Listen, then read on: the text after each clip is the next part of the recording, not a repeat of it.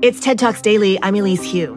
In some circles, psychedelics still suffer from bad branding during the 1960s counterculture. But the latest resurgence of research is reshaping our understanding. Psychedelics like LSD and psilocybin actually show great promise for treating mental illness, addiction, and neurological problems. Researcher Rick Doblin shares the potential for psychedelic therapy and how it could change all of us in his archive talk from TED 2019. Hey, TED Talks Daily listeners. I'm Adam Grant. I host another podcast from the TED Audio Collective.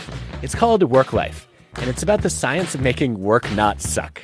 Next time, why do we get trapped in bad decisions? It's almost like you're gaslighting yourself. Like you're you're telling yourself, "No, no, like all of the evidence around you is not correct." But there are ways to pull the plug on bad decisions before it's too late. Follow Work Life with Adam Grant on Spotify now. Hey, TED Talks Daily listeners. I'm Adam Grant. I host another podcast from the TED Audio Collective. It's called Work Life, and it's about the science of making work not suck.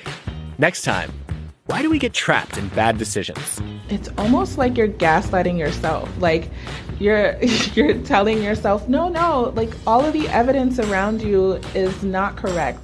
But there are ways to pull the plug on bad decisions before it's too late. Follow Work Life with Adam Grant on Spotify now. Uh, preparing for this talk has been scarier for me than preparing for LSD therapy. Psychedelics are to the study of the mind what the microscope is to biology and the telescope is to astronomy. Dr. Stanislav Grof spoke those words. He's one of the leading psychedelic researchers in the world, and he's also been my mentor. Today, I'd like to share with you how psychedelics, when used wisely, have the potential to help heal us, help inspire us, and perhaps even to help save us. In the 1950s and 60s, psychedelic research flourished all over the world and showed great promise for the fields of psychiatry, psychology and psychotherapy, neuroscience, and the study of mystical experiences. But psychedelics leaked out of the research settings and began to be used by the counterculture and by the anti Vietnam War movement. And there was unwise use. And so there was a backlash. And in 1970, the US government criminalized all uses of psychedelics, and they began shutting down all psychedelic research. And this ban spread all over the world and lasted for decades, and it was tragic, since psychedelics are really just tools, and whether their outcomes are beneficial or harmful depend on how they're used. Psychedelic means mind manifesting, and it relates to drugs like LSD, psilocybin, mescaline, iboga, and other drugs. When I was 18 years old, I was a college freshman. I was experimenting with LSD and mescaline, and these experiences brought me in touch with my emotions. And they helped me have a spiritual connection that unfortunately my bar mitzvah did not produce. uh, when I wanted to tease my parents, I would tell them that they drove me to psychedelics because my bar mitzvah had failed to turn me into a man. but most importantly, psychedelics gave me this feeling of our shared humanity, of our unity with all life. And other people reported that same thing as well. And I felt that these experiences had the potential to help be an antidote to tribalism, to fundamentalism, to genocide, and environmental destruction. And so I decided to focus my life on changing the laws and becoming a legal psychedelic psychotherapist. Um, now, half a century after the ban, we're in the midst of a global renaissance of psychedelic research. Psychedelic psychotherapy is showing great promise for the treatment of post traumatic stress disorder or PTSD, depression, social anxiety, substance abuse, and alcoholism, and suicide.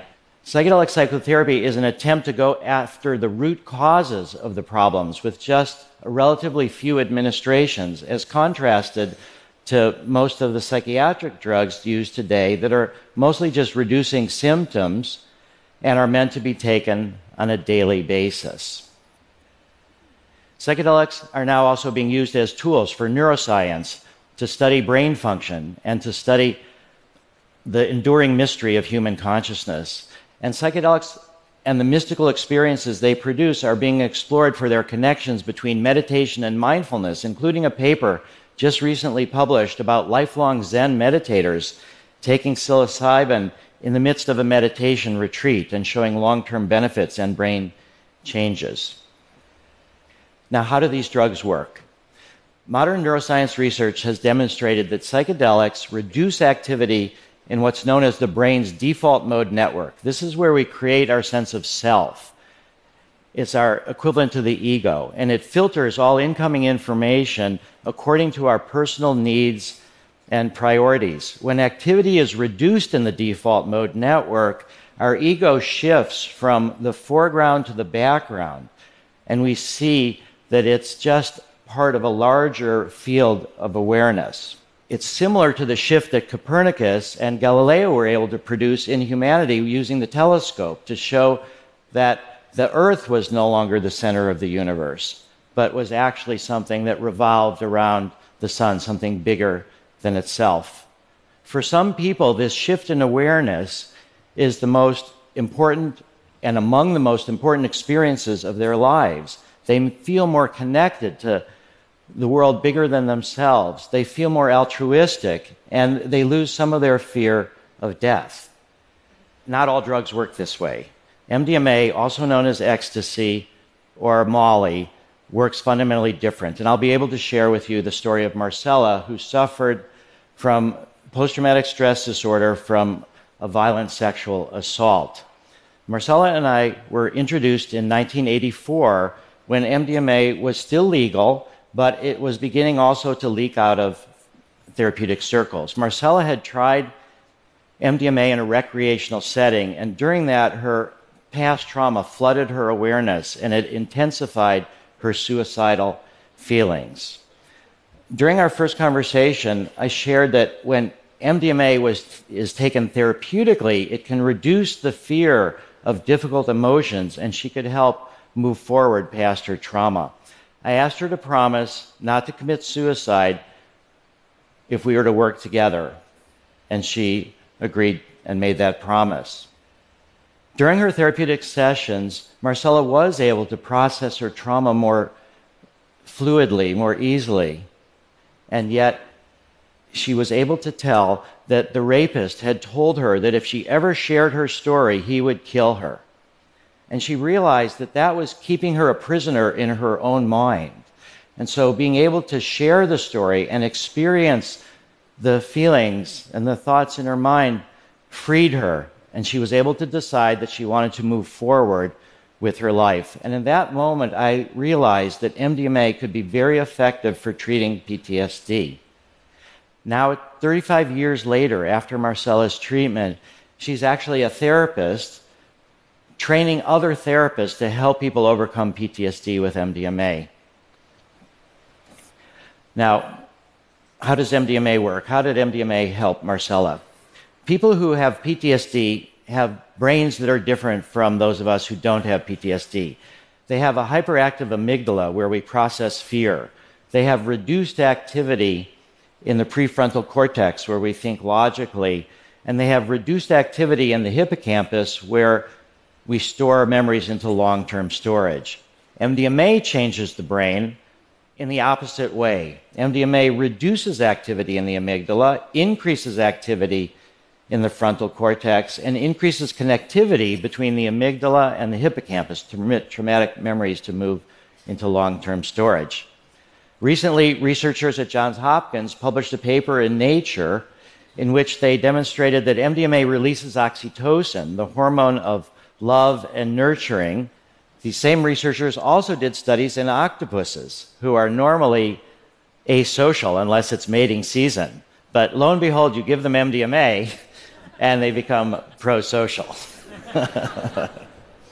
um, several months after Marcella and I worked together, the Drug Enforcement Administration moved to criminalize ecstasy, having no knowledge of its therapeutic use. So I went to Washington and I went into the headquarters of the Drug Enforcement Administration and I filed a lawsuit demanding a hearing at which psychiatrists and psychotherapists would be able to present information about therapeutic use of MDMA to try to keep it legal.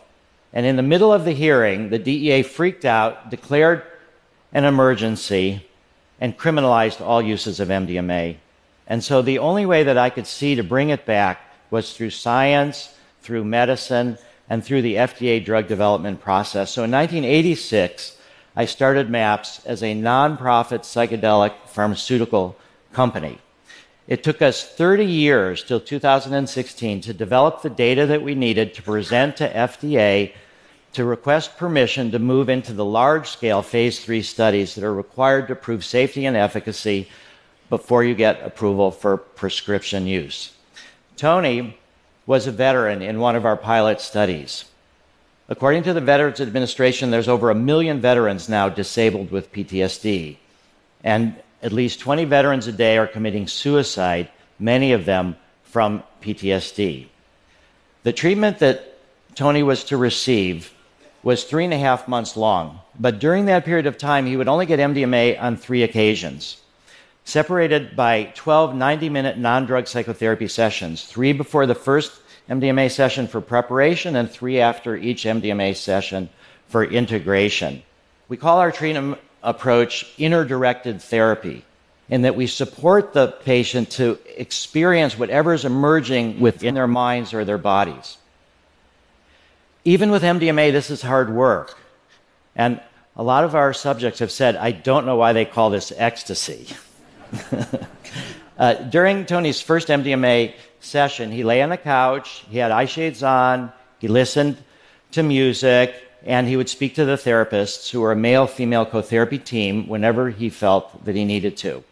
After several hours, in a moment of calmness and clarity, Tony shared that he had realized that his PTSD was a way of connecting him to his friends. It was a way of honoring the memory of his friends who had died. But he was able to shift and see himself through the eyes of his dead friends. And he realized that they would not want him to suffer, to squander his life. They would want him to live more fully, which they were unable to do. And so he realized that there was a new way to honor their memory, which was to live as fully as possible. He also realized that he was telling himself a story, that he was taking opiates for pain, but actually he realized he was taking them for escape. And so he decided he didn't need the opiates anymore, he didn't need the MDMA anymore, and he was dropping out of the study. That was seven years ago. Tony is still free of PTSD, has never returned to opiates, and is helping others less fortunate than himself in Cambodia.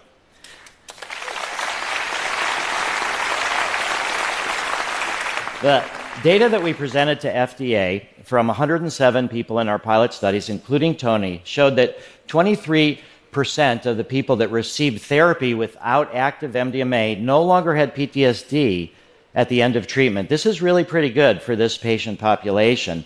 However, when you add MDMA, the results more than double to 56% no longer having PTSD. But But most importantly, once people learn that if they don't need to suppress their trauma, but they can process it, they keep getting better on their own. So at the 12 month follow up, one year after the last treatment session, two thirds no longer have PTSD. And of the one third that do, many have clinically significant reductions in symptoms. Thank Um, on the basis of this data, the FDA has declared MDMA assisted psychotherapy for PTSD a breakthrough therapy. FDA has also declared psilocybin a breakthrough therapy for treatment resistant depression and just recently approved esketamine for depression. I'm proud to say that we have now initiated our phase three studies. And if the results are as we hope, and if they're similar to the phase two studies, by the end of 2021, FDA will approve MDMA assisted psychotherapy for PTSD. If approved, the only therapists that will be able to directly administer it to patients are going to be therapists that have been through our training program, and they will only be able to administer MDMA under direct supervision in clinic settings. We anticipate that over the next several decades, there will be thousands of psychedelic clinics established at which therapists will be able to administer MDMA, psilocybin, ketamine, and other psychedelics to potentially millions of patients. These clinics can also evolve into centers where people can come for psychedelic psychotherapy for personal growth, for couples therapy, or for spiritual mystical experiences. Humanity now is in a race between catastrophe and consciousness. The psychedelic renaissance is here to help consciousness triumph. TED Talks Daily is hosted by me, Elise Hu, and produced by TED. Theme music is from Alison Leyton-Brown, and our mixer is Christopher Faizy-Bogan. We record the talks at TED events we host or from TEDx events, which are organized independently by volunteers all over the world. And we'd love to hear from you. Leave us a review on Apple Podcasts or email us at podcasts at TED.com.